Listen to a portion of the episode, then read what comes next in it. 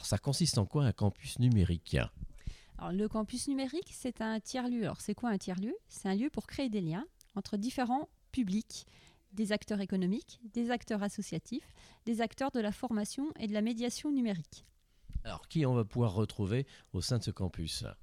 Vous allez pouvoir retrouver notamment un campus connecté, autrement dit l'enseignement supérieur à distance, disponible à Lons, des euh, porteurs de, de projets entrepreneuriaux, des accompagnateurs de projets, je pense notamment à Copilote, des acteurs associa- associatifs, pardon, je pense notamment à Juralliance, et puis des acteurs de la formation professionnelle comme Online Format Pro, et un ensemble d'acteurs économiques locaux.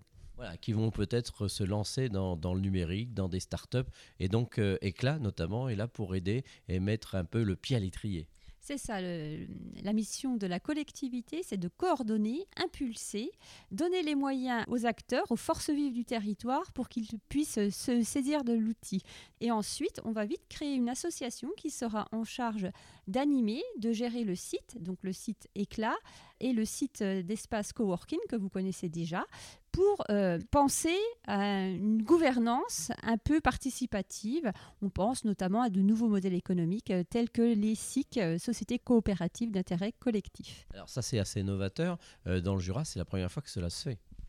Oui, mais c'est novateur dans le Jura, mais on participe aussi à une dynamique régionale et nationale. Le campus numérique est lauréat aussi du label Pass numérique. C'est une mission pilotée par l'État, la mission Société numérique, parce que un Lédonien sur cinq est en situation d'électronisme.